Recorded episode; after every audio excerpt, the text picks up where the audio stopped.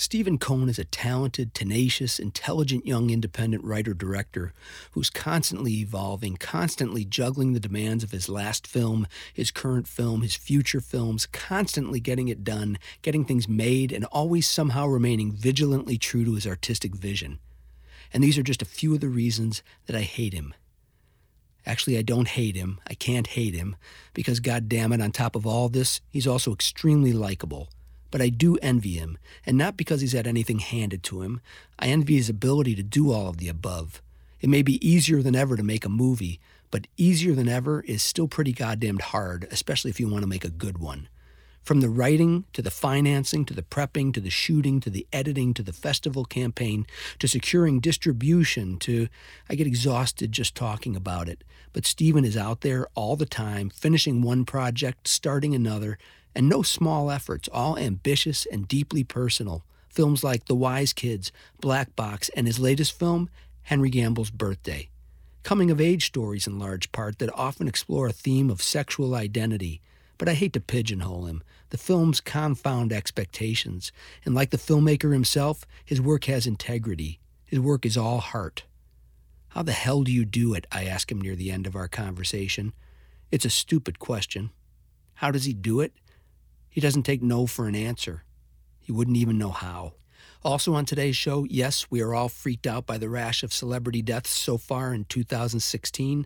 Enter the Hog Butcher radio players to perform a piece that laughs in the face of our apparent mortality. And on the way out, a song by the rapturously enchanting Robin Bieneman. I'm Ron Lazzaretti, and this is the Hog Butcher Radio Hour.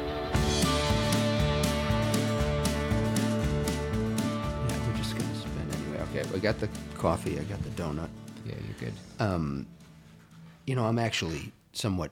Uh, I'm one of these characters that's parading around gluten free. Oh yeah, is that gluten free? That's not gluten free. Oh. That's so. What's going to happen? That's a Dinkel's um, sour cream. What's going to happen? Old fashioned donut. Um, you know, I'll just sort of maybe get a little bloated later. I do make an every time I pass Dinkel's, I make an exception. Okay. How often do you pass it? Not often. Oh. Um, you know, let's just let's just start. Um, let's start in a broad sense. Mm. Like, what's it like to be an independent filmmaker right now? In Chicago, on the on the planet. On the in planet, a, in, but yeah, yeah. Let's start on the planet. Uh, it's it's uh, it's very very challenging because these you know these amazing cameras are so inexpensive and so everyone's making movies now you know? So there's uh, that's why you see these if you look at festival programs year by year they go up like you know the submissions go up 5 10% every year just because everyone's buying a i mean even little camcorders people you know our phone everything looks amazing. So everyone can make an amazing looking movie. It doesn't mean they're making amazing movies it just means they're superficially sort of attractive you know? Right. So um, yeah, it's you know, but this is no different than like you know when the printing press was invented.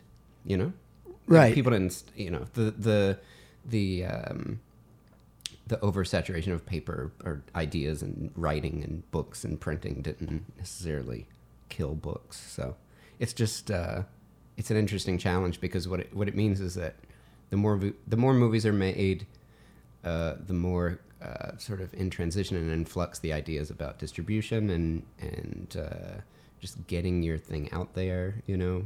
Um, well, it also seems like there are there are greater opportunities to make things. Mm-hmm.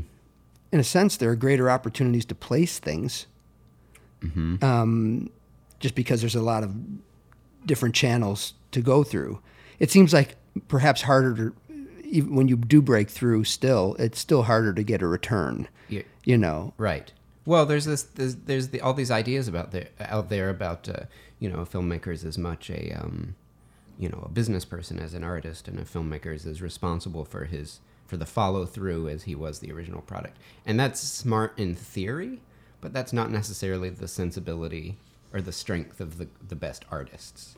You know, so often what you have are less talented people who are better at the pushing it and the marketing and the business side. And then there's some people who just want to make good stuff and don't have a business side, you know. So it's it's a it's a little it's a little tough, and and it's not as easy as saying you have to get your movie out there, especially since we we're still in this sort of antiquated system of you know, really the only route. Wow, I'm really jumping here, but you know, really the only route for independent filmmakers now is is um, is festivals in terms of just like getting press, wide play, stuff like that.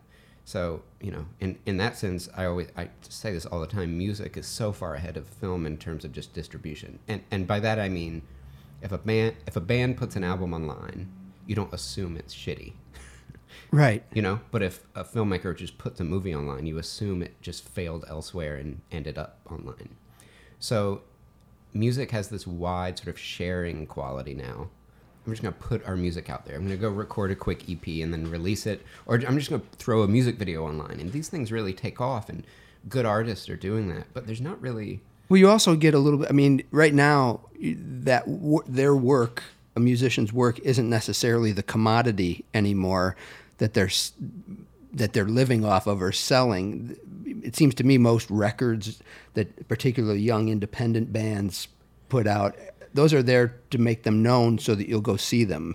Right. Nobody seems to be making money making records anymore, but you can't make a film so that somebody can then pay you to do something else. You know what I mean? Right. Yeah, and exposure doesn't equal money. Right. But I, I just think there's a stigma against sharing film work openly and publicly Sure. that's n- that doesn't apply to music. it, it seems like the democratization of film is like that's it's the good news propos good news bad news proposition really. Because it is the it is easier and greater for everybody but that glut really does make it hard to bust through. What do you what do you do you think about that? Do you think about as opposed to just i want to make this story do you think what about this story is going to make it hmm. make a noise? I mean, no, I, I mean, I don't have that. Uh, I don't have a strategic bone in my body. Like I always felt like Spike Lee was a guy who was thinking this will get people talking, whatever it may be. Which and I love a lot of Spike Lee films. But I always thought he was very conscious and savvy about do about doing things that would get attention. Uh, yeah, maybe so. I do wonder about those. I mean, something else I've found myself saying occasionally is that you know I don't know. I I do. So on the flip side of that, I do wonder how all those '80s guys would do now. You know, Jarmusch, Gus Van Sant, Right. Spike Lee. Those movies weren't. I mean, I understand what you're saying about Spike Lee, but on the whole, those aren't. Those weren't. Those weren't sort of like just blasting out of the gate films necessarily. They were just sort of plotless mood pieces about people. And I want, you know, I often wonder. I was like, what would happen if someone submitted a uh, Mala Noche or a, uh Down by Law or uh, or Sure. a, uh, or even a She's Gotta Have It, you know, to to because what is the there's no gimmicks in them. It's Right. Just sort of like just pieces about. of- Well, I remember people, you know? Jarmusch saying something about I'd rather make a movie about a guy walking a dog, you know. Yes. Than uh, uh, uh, that was kind of Yeah, so I wonder how they would fare now. Sometimes I think about things like that. Well, I do think it's harder for those kinds of voices to come through now. Right. Well, and and sort of Boyhood sort of snuck snuck through. Uh, Boyhood is seems to me the most sort of successful sort of plotless thing to come around in a while, and but of course it has the quote unquote gimmick attached and Right, but I, and- that, I think the interesting thing about that movie to me, uh, because when you think about it, you know, Birdman had a little bit of a gimmick, and Mm-hmm. you know, a lot of these, but I, I didn't really find the gimmick of Boyhood ultimately to be gimmicky. You know, it no was like, me either. And in that sense, again, in fact, I, thought of you uh, seeing that film. I mean, I, I don't think you're like Linklater or anything like that, but I, I just in terms of the story that was told and the manner in which it was told, it put me in mind of you. Um, I, I- you know, well, I appreciate that, and Linklater's a hero of mine. I, in fact, I think it's, um, in some ways, I'm sorry it took this film after 30 years of really amazing work to for Sure. people to be talking about him in any notable way. You know, because Right. he's his strength and what's sort of amazing about him is how he's blended in, and and uh, so you know, if you you crank out. Um, ta these experimental things like tape and waking life and then fast food nation and scanner darkly like as independent pieces, you may you may feel positively or negatively about them, but the fact that that this American auteur, sort of, is churning out these wildly disparate pieces, is kind of amazing, and it's more impressive to me than someone who sort of like stakes their claim on a consistent style. Does that make sense? Yeah. So he's sort of a hero in that way. He Yeah, just does I his get thing. He does he does what he wants. But I don't think boy if Boyhood didn't have the twelve year thing, or if it wasn't made by Linklater, I don't I don't think it, I don't wonder what if Well, it would play anywhere. and he seems, you know, one of the great things about him is I, I appreciate kind of that a lot of his work is a reflection on time. You know, when you think of the Before Sunrise and those films as well, mm-hmm. you know, he's. It wasn't just he thought, let's do this crazy experiment where we do it over to. It's like he's obviously that's playing in his oh, head. You know He's that so engaged. and, and and that particular theme is something that he returns to. Do you find in your work that you consciously or unconsciously return to similar themes or Um, yeah, I mean, I didn't really, um, you know, if you'd if you'd asked me uh, ten years ago, fifteen years ago, if if I would, if I thought I was going to be making a series of films about, you know, even coming of age wasn't even a particular interest of mine, Right. You know, but you just end up making the things you make. So, yeah, I, I keep returning to these these uh, themes of coming of age and sexuality and identity and religion and just yeah i mean it's there I, I- uh, but you i feel like filmmakers well who was it said jean renoir said we're everyone no altman said we're every filmmaker is just remaking the same movie over and over again right? um, and I'm okay with that. I think, but um, and it's funny even now. Again, I'm jumping all over the place, but even now, I, I've been joking recently about I seem to be already remaking my own movies, and I, you know, and I'm even sort of cracked the the cracked the whole deal yet. It's just it's funny that, um, and I think a lot of that is because during my self education, because like I made a bunch of movies I didn't do that well um, before the Wise Kids even, and uh, but so a lot of it was um, it was sort of over ambitious and trying to get at things I wasn't quite ready for, and so it, I guess it doesn't surprise me to be sort of going back and saying, what is this version of that, or what is something I want to hone in on there, you know? Tell tell just for those who don't know, could you just briefly tell what the story of Wise Kids or what that film's about? Yeah, it's three. It, it's more or less three teenagers in the Bible Belt dealing with some certain uh, uh, types of identity, whether it be sexual or spiritual. Or um, so three three uh, three kids in the Bible Belt, around 17, 18 years old, prepping to go to college um, in Charleston, South Carolina, um, and then um, a couple side characters going through similar things, kind of a decade later, and and yeah, so. Well, and and given that subject matter, I'm thinking of a, of a movie. I think it was called Saved. Macaulay Culkin, a couple other people. Um, and, and and my impression of films like that, where religion is depicted, especially depicted side by side with something like homosexuality or something that would be controversial to that world, um, th- that per- the religious side in particular is painted in, in broader strokes. And oftentimes you know not not flattering. And and perhaps understandably so. Wise kids was a movie that surprised me with how much it com- with how much compassion and dimension it treated everybody in in the equation. Do you know what i'm saying? Um, in no way did the religious it, it just felt like everybody was struggling with something. And there and that there was dimensions to there was dimension to everyone. I mean can you talk about that? Um, you know, a lot of it is just uh, growing up in that milieu. So my dad was a Southern Baptist minister, um, and uh, you know, I grew up. um it was a very rich, um, complicated world to grow up in, and it was no less. I mean, it's so silly to refer to real life as three dimensional, but it was no less three dimensional than any other milieu that someone might grow up in, and and uh, sort of evangelical America is such a such a vast segment of the population that it it's so reductive to think of it in any in any other terms than large complex human community you know?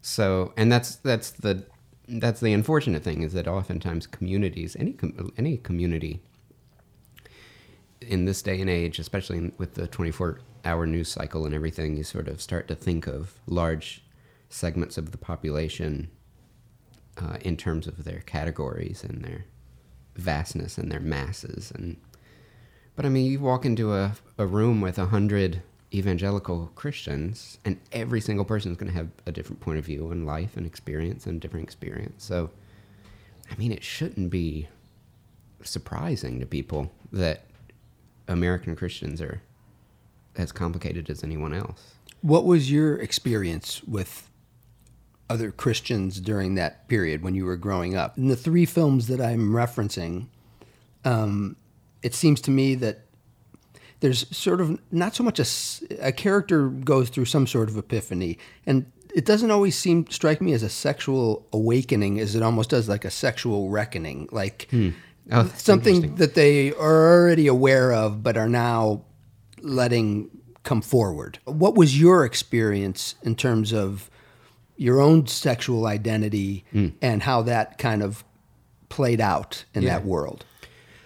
Um, I mean, yeah, there's that. I mean, like as like a like a queer Southern person, um, I was. Uh, it, it certainly come from that vantage point. I have to say though, like a lot of it was because I've always been sort of an independent spirit, so I wasn't. There wasn't anything that I didn't have access to, or any kind of relationships that I wanted that I that I personally couldn't didn't Right. because I wasn't a I didn't date in high school nor did I really want to I, I didn't date in college even so yes it is from my own it's but but it's almost it's almost like these are made more through my filter than from my own personal experience Yes, right. I get it. so a lot of it is just stepping away from that life or getting distance five, ten years later, and and realizing the people who were trapped, who were older than me then, and also realizing the differences in terms of what's embraced, not embraced now versus then. So a lot of it is just like a generational study for me, and a lot of it is just remembering. I mean, some of the most powerful, impactful people that I met, are just, or not even, I'm not saying in the influential way, uh, inspiring way, in sort of the flip of that, um, were sort of single, middle aged men, camp counselors, ministers of music, men who were not partnered or married, who had a different quality about them, who loved the arts.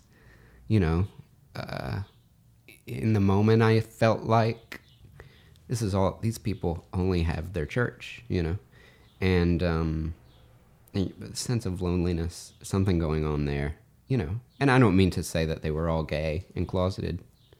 Most of them probably were.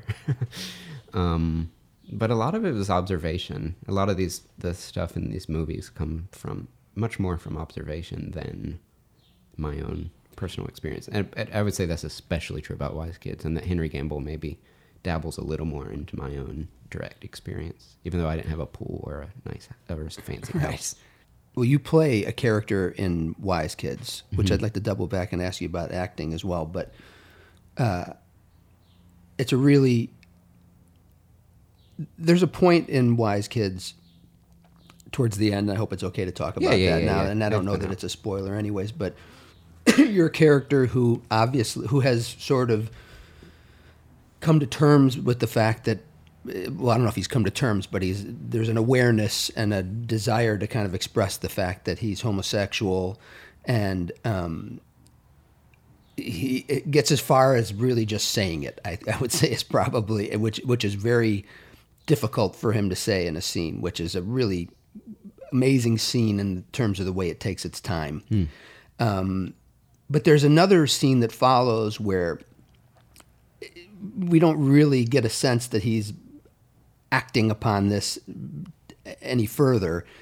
And there's a Christmas pageant, and he's there, and he's standing there, and he's looking at his wife, who's dressed like an angel, and he's looking at a young man who he's had feelings for and who he expressed himself to in, in a way that he hasn't with anyone else.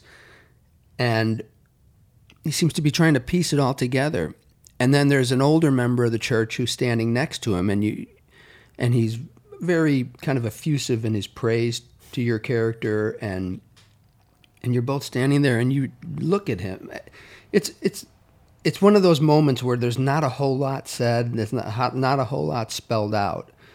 Um, but again, it's I, I, I think I, I keep going back to this idea of a sexual reckoning. Like you almost look at this character, your character almost looks at this character like something that he's known all along becomes obvious to him in mm-hmm. some way. Hmm. Um, and you know, I'm kind of always intrigued by that, especially as it applies to se- sexuality. I mean, in American culture, I think about things. I mean, for years and years, you had flamboyant characters like Liberace mm-hmm. and Paul Lynde or mm-hmm. whatever, and no one ever spoke about their sexuality. And they were wildly popular, and it was sort of suggested that they weren't gay; they were just funny. You know? Right. It's something almost alien about them. yes, Yeah, right. Like they At were that- visiting from another place. Did you ever recognize that when you were a kid? Like there would be these characters that you know that you had something, some connection to, but but they were. You know what I'm saying? It's like I do. I had that feeling though more about real life. I had a I had a I had a flamboyantly gay best friend in second grade. and and to me that was that. That Right. was I something's different here. Um and but I so for that reason, you know, and this was like a musical love. I mean, this guy had like a little shop of like an Audrey 2 bank, you know. And and we we did um you know, there was one Saturday we did like auditions for cats in his garage or something. I think one person for came- cats? for cats. Yeah, yeah, yeah. fantastic. And and uh, but he'd even like built out a green room and with uh, you know magazines and stuff. I mean, this is a seven eight year old kid. Uh, so I, I, you know, I don't, I don't have any distinct memories of watching television and thinking this person seems different. But I, you know, definitely in life, uh, whether it be, you know, other kids or, like I said, church people. But I'm, you know, that's that that scene that you mentioned in the Wise Kids is, you know, it's um, it's it's really significant because there is a, you know, segment of, a even a sub segment of that evangelical population that are 30 to 45 year old middle aged people who are sort of caught between generations. And, and that's why, you know, it's tricky. A lot of them, you know, I've, I know people who've separated from their families because now they're like, oh, I am allowed to be this way now. You know, I wasn't in the 90s, but now maybe we're moving in a different direction. So, you know, my character in The Wise Kids is sort of trapped between Sure. 1995 and 2025, you know, and in that sense. well, it seems like you're making films at sort of a at a pivotal time, which in some ways is interesting because I, I wonder, given what feels like a real movement in terms of the attitudes of people towards homosexuality or any of that kind of, you know, you wonder at some point, will that affect the movies that you're making in, in the sense that that's no longer as big a deal? I mean, yeah, I don't want to make. Um, I hope I'm not making. Um, uh, guess who's coming to dinner? You know, I mean, Right. I, I I do think about that, um, but you know, I guess I just hope there's a human quality there that that uh, that sustains them. Yes. just like you know, Sure. 18th century novels or whatever. Oh, I don't. I, I'm- I'm not speaking so much from the standpoint of how it will date what you've done, Oh, okay. so much as it will affect what you do moving forward. oh, yeah. Do you know what I mean? Oh yeah, yeah, yeah. I mean, I right now, you know, I have one one thing I'm writing that's in this vein, ish. Um, and and again, it's just a strange thing. I keep like this thing I'm writing now is sort of like Henry Gamble goes to college a little bit. I didn't mean to do that. I don't. I'm not trying. I'm not like strategically doing that. It's only like I get halfway through a script. I'm like, oh, I'm like following the or like even going from Wise Kids to Black Box. I literally went from high school to college. and went back to high school for Henry Gamble. But then there's more about the adults there too. So in some sense, I was going forward. And dabble in college. Um, it was funny because in some ways I found in Henry Gamble, and this is sort of what interested me. You know, you talked about societal change, but in some ways it felt like some of the attitudes in Henry Gamble were. I felt like there was more intolerance in Henry Gamble than there was in Wise Kids, sort of. Do you know what I mean? Yeah. Does that? Um, it seemed like most of the characters in Wise Kids, on some level, were always dealing from a place of affection and maybe even some a sense of enlightenment that was in them that they were trying to bring into play in a world where you know they just were still wrestling with things. Henry Gamble, I felt like there were a handful of characters, maybe just one or two, who represented a little bit more kind of a, just a very pure intolerance. Mm-hmm. Did you feel like you were exploring more of that stuff in that mm-hmm. movie? Yeah. I mean, even before I made it, I said I want this to be a little more of a. I mean, I hope it's equally compassionate, but I yeah, it was it was um, or not compassionate, but equally um. We still even the intolerant people, we still feel like they're stuck in a system or whatever. Um, yeah, I wanted it to be a little more of an indictment. I think you know, there's something about the wise kids. Uh, I'm not saying this is a criticism or anything else, but um, there's something a little bit idealized about it.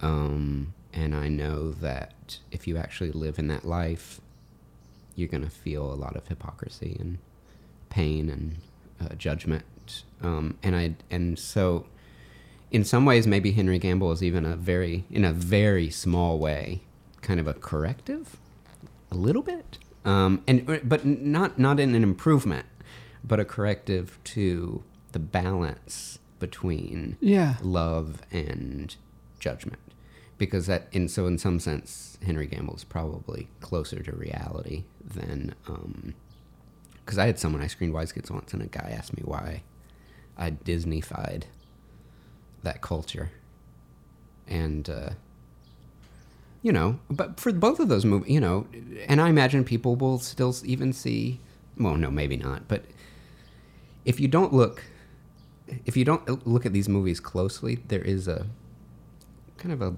just a lyrical, lovely surface, you know. And if you don't, you got to look close to see the pain, just like you have to look close in the community to see the pain, because no one who's sad and lonely and heartbroken and and in despair in the evangelical church is showing this in public.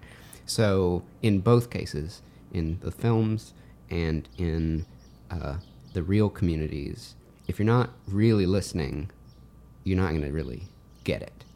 And in some ways, that's where movies like Saved go wrong.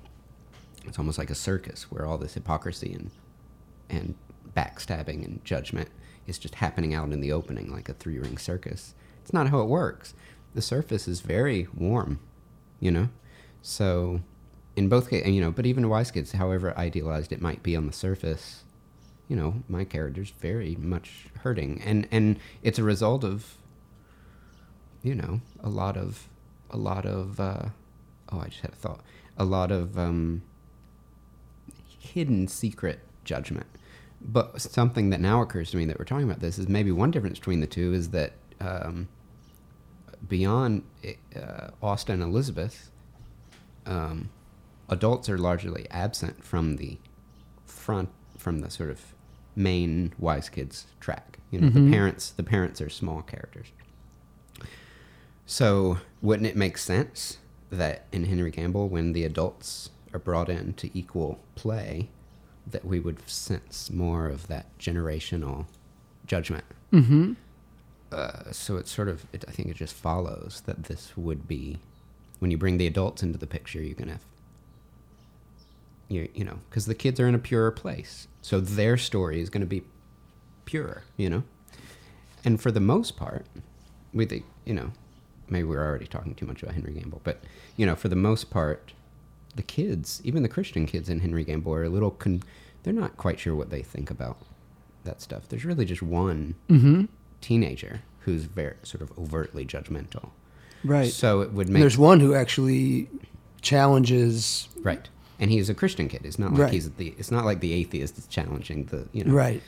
Um, so the church is in flux, and these movies hopefully indicate that. But I think one of the reasons Henry Gamble's more of an indictment is because I brought the adults back. right, right. Well, that would make sense because the point of view of a previous generation on this is you know is not just conflicted. There's a little bit more judgment going on. Right. Right. Judgment from nice people. too, Right. You know? Do you still are you do you practice? Are you, are you religious in any fashion? No, or- no, I, no. I mean, I, I still appreciate the community. I go to church with my, you know, when I go home, I go with my parents. I like the community. Um, you know, uh, I'm also not a hardcore, staunch atheist. I'm, I'm, uh, you know, I'm interested in the bigness that is the whole deal. Right. you know, so. Uh, the the whole you know on one hand it's you're a vo- you have a voice that is distinctive. You're this these are stories that haven't been told a lot up until now. And in some ways it's great that you tell them so well. Um, do you ever get into the into a mode of thinking a I'm getting branded as a gay filmmaker as opposed to a filmmaker, or the films are gay films as opposed to being films. Do you does that ever pose any problems for you? No, it it doesn't because I mean, well, the Wise Kids is its own interesting case because we premiered at Outfest in Los Angeles, which I always call the gay Sundance because it's it's uh, and they in fact they share staff, they share programmers. Um, it's a big deal, big or, organization. I mean, we premiered in DGA Auditorium One to like 700 people. Um, but I did not anticipate premiering at a gay film festival. That film, because it's only sort of, you know, sixty percent gay, maybe. um, uh, that branded that movie, and that was a concern for about five minutes. But, you know, and well, and that was partially because I knew that urban gay people would appreciate it, but they're also the people who don't re- who already know that story. Right. You know what I'm saying? Right. So, you know, where you premiere sort of brands you. But as a filmmaker, no. I mean, Black Box didn't get into any of the gay festivals. it wasn't gay enough. so, um, so no, I'm not. I'm not. And then Henry Gamble, it seems like it's going to launch um, sooner than Outfest um, at another in another place. So, um, I think it was in a yeah a Michael Phillips piece, or maybe I'm not sure if this was from that piece. But at some point you were talking about the fact that Wise Kids lent you some indie legitimacy, and you said the thing you want and don't want at the same time. You know, Yeah. indie. What's I know I guess what the upside of legitimacy is. What's the downside? I think what I meant by that is, oh, it's kind of esoteric and not even entirely. Um, uh, I don't know that I 100% stand by that, but, but um, I think what it means is that, in from my eyes at least, from someone um, who's actually a, a cinephile who loves movies for the, you know everything that's been made for the past hundred plus years, I I, it feeds me and I love it. And and, and I I think what I meant by that is that like is indie film at its worst right now has become its own genre with its own look, its own sort of um, sort of uh, passive, inexpressive, solipsistic, uh, inward-looking, just sort of gloomy, apathetic thing. Um, so it's almost like being invited. It's it's yeah. I think that's what I meant by that. On the other hand, that's kind of looking at American independent film a bit too narrowly too, because, and in some ways, it's um, falling into the same narrow sort of perception of what it is. And in fact, there are festivals and people and programmers and critics who are championing expressive, legitimate, wonderful American movies. Um, but I think I think what I meant by that is American independent film is very clicky, and uh, there's a downside to being a part of any clique. Any Hollywood yearning? Um, no, no, I mean, I, I don't. I mean, I have to. I have to admit to it. I always say this. I hesitate to say this, but I, I, I love the geography out there. I mean, I'm a big lover of of the West Coast and of California and of the desert, and I like the all the all the all the stuff that people find lonely and depressing about Los Angeles. I like and kind of soothes me in a romantic sort of way. Um, so I'm very drawn to the landscape there, and I and I have to also admit that um, Chicago, the strengths far outweigh the the downsides. I mean, the, the Chicago is the ultimate place for freedom and creation. That's why I'm here. But I've never had sort of the blue collar Midwestern thing in my blood. I mean, it's just not. I come from the South. I don't. I'm a suburban boy from the South. There's a sort of rugged work thing here that spiritually I've never quite gelled with, even though I guess I am practicing it in some ways. But um, I, what I'm talking about is very abstract. It's just the mood of a place, mm-hmm. and I'm never quite uh, the Midwestern mood. I haven't. I'm still figuring out. Um, but um, are there careers that you admire? You look at and go, you know, I wanted to ask you who, you know, sort of the stock question of who's influenced you, but I'm sort of even more curious in terms of who's out there that you think, yeah, that's moving forward. That that guy's career looks pretty good to me. Yeah. Well, the irony of that question is that a lot of those people are also really struggling financially still. you know, I mean, like, um, like you know, we mentioned Jim Jarmusch. You know, I don't think he. I mean, he's not a wealthy man. I don't think you know, and that's because he has just stubbornly maintained his his work ethic and his aesthetic. Um, it's great that you. I, I, love that you brought that up because there is a distinct difference between um, films that inspire you and filmmakers that inspire you because there there are you know there are people that inspire me for uh, for whom I don't necessarily love all their films. It's like Francis Ford Coppola and Herzog, Jarmusch. Those are three people. I'm not in love with their films, but their independent spirit, I'm constantly just pulling from. Um, and bef- before I move on, I, would, I sort of self censored myself when you asked me the original question. My stock answers for who careers I admire are, are Soderbergh, Van Sant, and um, Linklater. I mean, they're they're just three people who've always done exactly what they wanted to do similarly, and and mm-hmm. have kind of because Van Sant lives in Portland and Linklater lives in Austin, and they just like do their thing, and they dabble a little bit in Hollywood, and, but it's more there's more integrity to their one for them, one for me than there is in other instances. Um, uh, yeah, I you know the the struggle I have though, and the reason well we could do a whole conversation about the reasons that I think it's taken me um, eleven years to even begin to sort of crack the American independent film scene. Um, uh, one of the things I didn't have on my side is um, is uh, is that I've I've learned how to make films by making genres. I'm I'm sorry, by making dramas with no genre inflection. So I'm not making comedies, I'm not making thrillers, I'm not making romances. And dramas are tough, you know, and they don't get um they take longer to get dis- discovered and they're harder to sell and um oh, and ensemble dramas no less, you know, that's made it very hard for me. I haven't made it easy on myself to begin a career in filmmaking, but I, I, I will say I feel it seems absurd to say because technically, if you count like all the little teeny freebie fe- experimental features I made in between, I mean, technically Henry Gamble's seventh feature, and then that's on top of three or four larger shorts, and then 27 shorts made at Cinema Lab at Acting Studio. Um, How do you get all that done? how do you make that happen? I mean, film tends to be a little bit of a not that you have to mobilize an army, but it's not like you're just painting in your studio. You know, you, right. you have to rely on a lot of people and a lot of things coming together, especially if you're doing the things of the nature that you're doing. How, how do you, how the hell do you do that? I don't, you know, I'm just building relationships and saying, hey, do you want to do another one?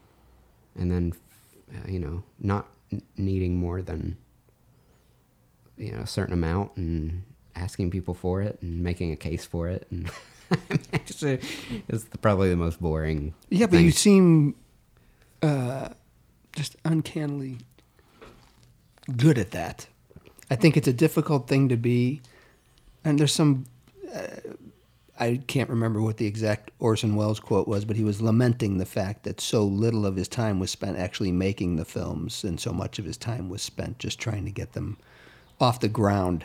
Right. And um, you know, do you find that a lot of your energy is being, and, and maybe that's part of the deal, as particularly of being an independent filmmaker. Maybe that's the price that you pay, that you have to do all this other stuff um, that doesn't feel like part of the creative process. Um, do you ever feel like some of the, some of that is taking too much of your time and energy? Um, these days, I actually feel like the energy of um, maintaining everything afterwards is actually more exhausting than the prep at this point. At this point, juggling uh, investors and marketing and bank accounts and LLCs and far outweighs the energy it takes to raise the money. so I, it, lately, I've been like, I don't know how long. I mean, I, I'm going to keep making the movies, but I have to figure out a. I mean, I, I mean, I should have hired a business manager and administrator three years ago, but I can't pay anybody. You know, I can't pay anybody. But I need, I desperately need. I'm going to need some help if I if, just with all the business if I'm going to keep doing this. There's there's um there's a and again not to give anything away. I'm gonna be careful about it, but Francis Guinan Guinan. Guinan, yeah. Who's great in anything I've ever seen him in. He's terrific. Yeah. At some point, just in the midst of all the mayhem, he has a great line, something like, Man, there sure are a lot of stories. Mm. I thought I can't explain why, but in your films in particular, like I mentioned earlier, the little scene in Wise Kids where you're just that that one line and the way he delivers it in the middle of that movie just feels like the whole movie to me. I just love that moment, and I thought, I also thought to some degree that's you coming through. Just Yeah. just sitting there in the middle of all those possibilities and all those stories and No, it's true. I mean, just like I'm surprised to be making coming of age movies, I'm surprised to be making ensemble movies. I mean, n- neither of those are types of films that I was obsessed with. Um, but you just make what you make, I guess. well man, I appreciate you taking the time. Yeah, absolutely. Enjoyed it. Yeah, it was fun. Eat your donut.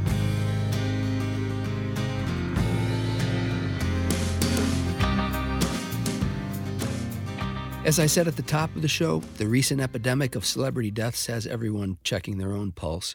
So it seemed like a good time for the Hog Butcher radio players to help us all bravely confront our own mortality.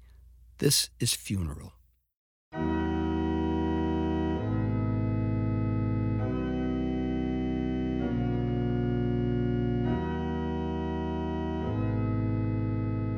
Nancy, we are so sorry.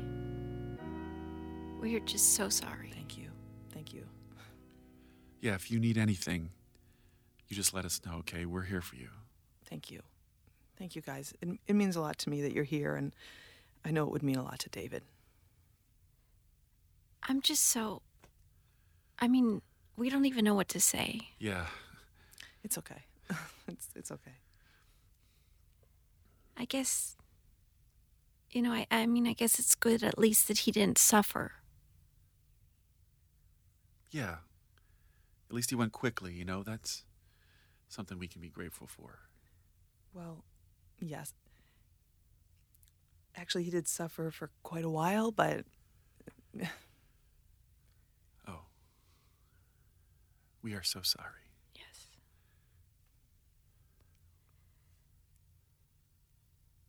But I just mean, at least it wasn't worse. At least he didn't suffer, you know, really, really badly. Yeah, you know, at least it was moderate suffering. oh, well, actually, it got pretty bad at the end there. Actually, but thank you. Thank you. Okay. Well, I guess what I'm trying to say is At least it's not like he was like, oh my god, I'm in so much pain. You know, he was more just like, geez, I don't feel so well. Oh, sweetie. Sweetie, she did say that he suffered. Yeah, yes, he did. So it was probably more like, oh shit, this hurts.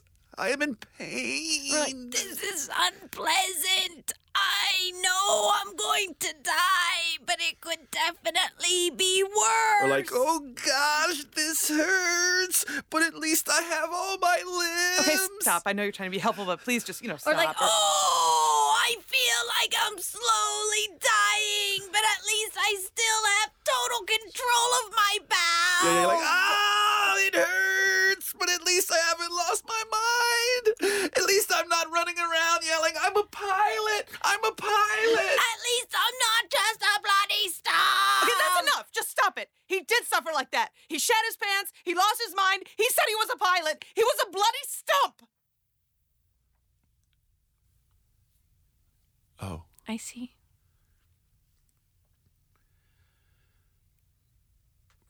well, if there's anything we can do, just let us know. Yes, Thank you. Sure. Do you know where the donuts are? They're by the bathroom.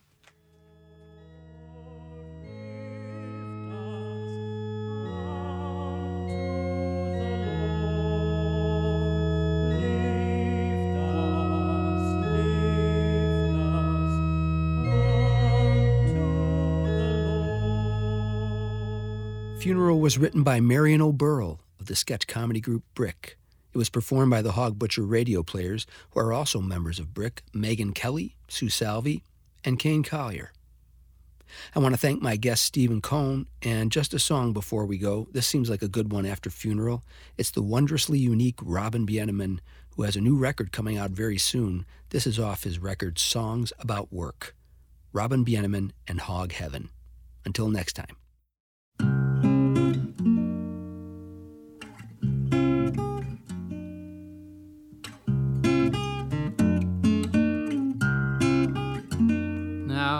At the end of my life, when it's time to leave, there's only one place left for an old man like me. And I'll arrive at the gate with a Buddha's smile. I will lay down my weight and take a rest for a while. And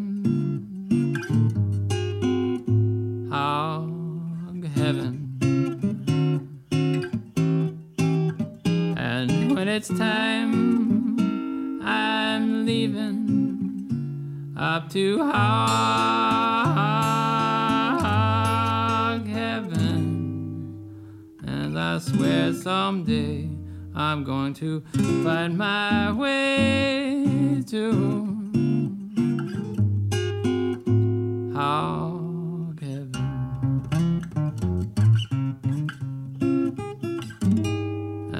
when our day is done, we're going to shed our skin. I'll be happy and strong, and you'll be pretty and thin. Those catfish are jumping clear up to the sky, and the living is easy, and the cotton is high. And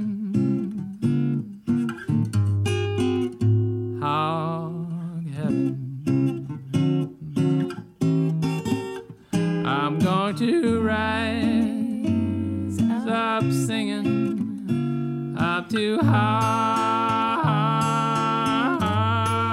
heaven. And someday I swear I'm going to meet you up there. In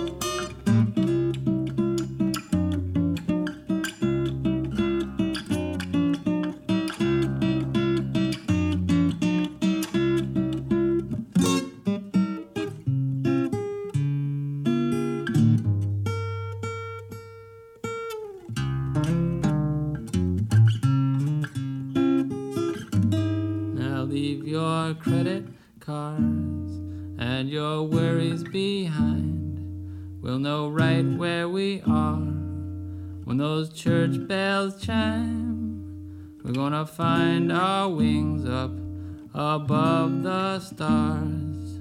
And when those church bells ring, we'll know just right where we are in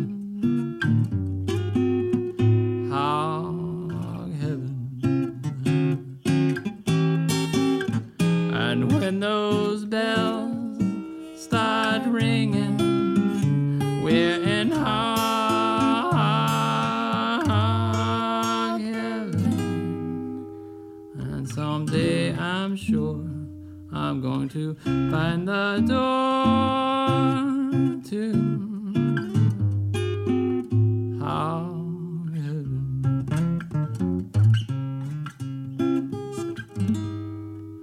someday I swear I'm going to climb the stairs to